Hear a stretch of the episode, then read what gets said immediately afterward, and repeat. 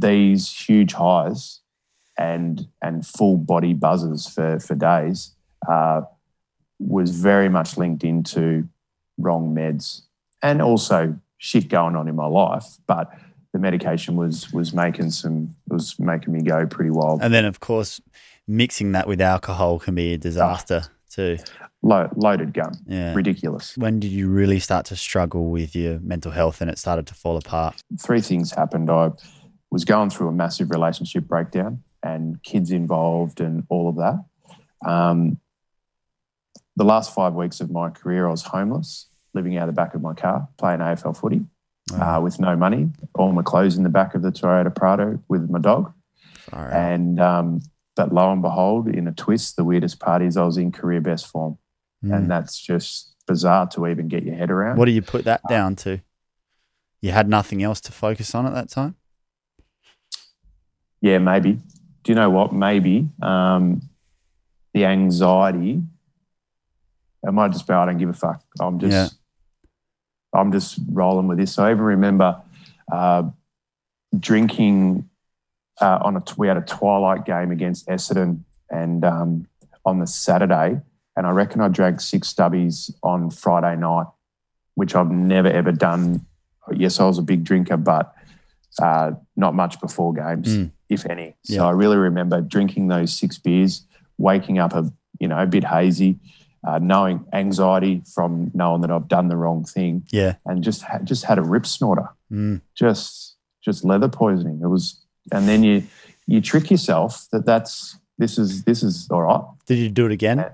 Yeah, yeah, of course. Those those five weeks were career best form, massive risk taking, nightclubs.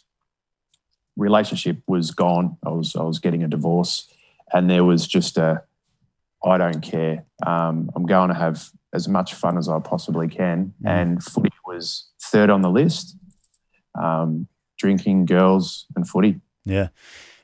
Where did that lead you? it, it led me to retirement. So those three things, obviously, yeah, relationship breakdown, retirement, and my body was gone. I had three operations in three weeks, and this might sound a bit bit weird, but because of my mindset and the mania, uh, I was becoming quite addicted to the feeling of getting put under. Uh, and the the painkillers and the sedative uh, sedative drugs that they were prescribing was making me more normal and just being able to deal with day to day life.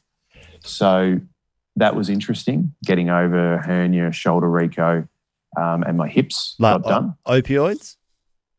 Yeah, yep, yep. Because So, you couldn't um, you couldn't get into that state without that. No, not at all. I wasn't saying I was not necessarily addicted to the painkillers afterwards, but addicted to the feeling of a general anesthetic and that total release of not having to think anymore, which leads us into those when things really did get um, bad and spiraling out of control. Um, wouldn't those suicidal sort of thoughts and tendencies were starting to play in my mind a little bit. Not didn't have a plan, but it was just in the back of the head thinking about what it felt like when I was going under in those opera- operations. And that was after you'd retired? Yeah, so 2008 retired. I was working at Channel 7 as a sports reporter for 10 hours a week, so not much commitment and getting paid 50K a year to do that. So still reasonable money just to tick them over. Mm. Um, was buying and selling um, commercial property uh, as, a, as a director of, of a company, but didn't have to put any collateral behind. It was just um, doing big deals. And again, think about what we've just spoken about with personality and chasing stimulus was I was doing deals like 12 million bucks. Not my money, not not a but imagine the thrill of that over long lunches at the Raffles Hotel, down in three bottles of Sauvignon Blanc Cloudy Bay and and securing a 12 million dollar deal. Not something. It was just not something that someone in your frame of mind needed to be was doing just at that time.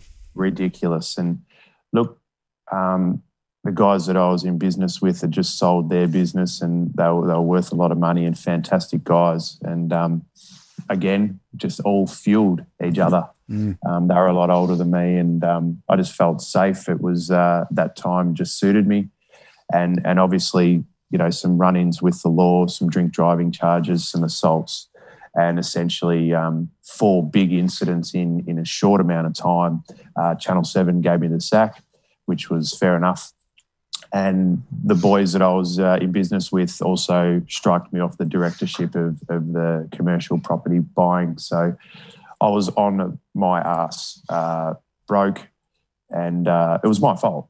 So there was no pointing fingers. I'm, I'm sad. And every time I got in the shit with the law, I'd put my hand up and say I was guilty. I'd just take it on the chin. And I saw a lot of lot of the inside of a courtroom in 2008, 9, 10, and 11. Throughout that, were you operating still with that mindset of, you know, I don't give a fuck? Yep.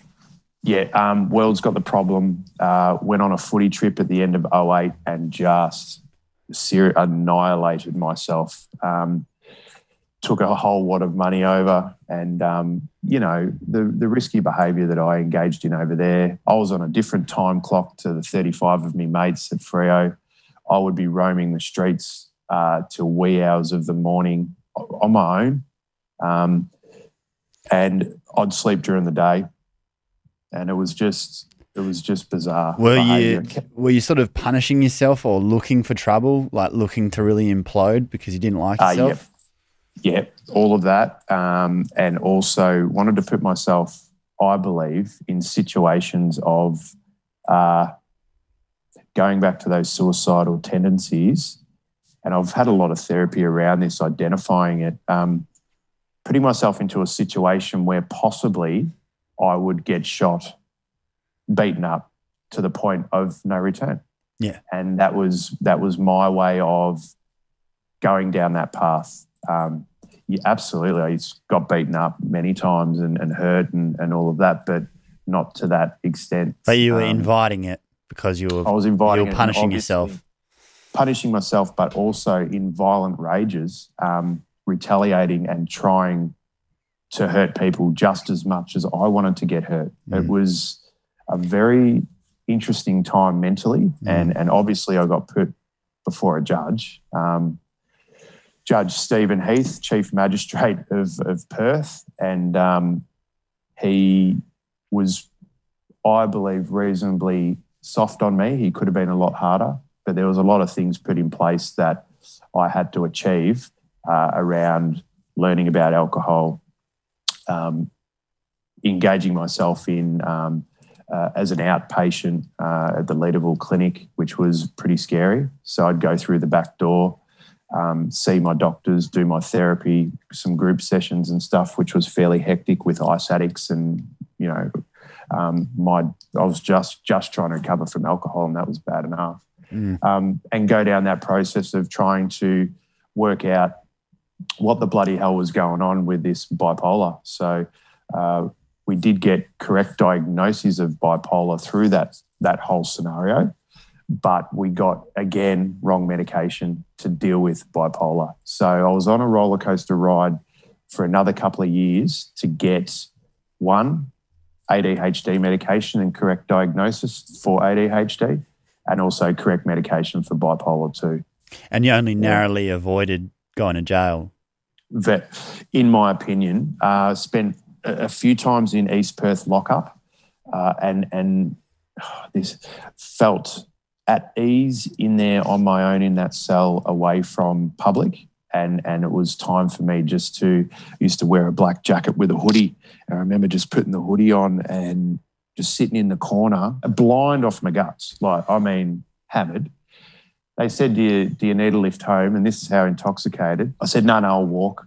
I know where I am. East Perth, Northbridge is over there. Took a wrong turn and ended up lost.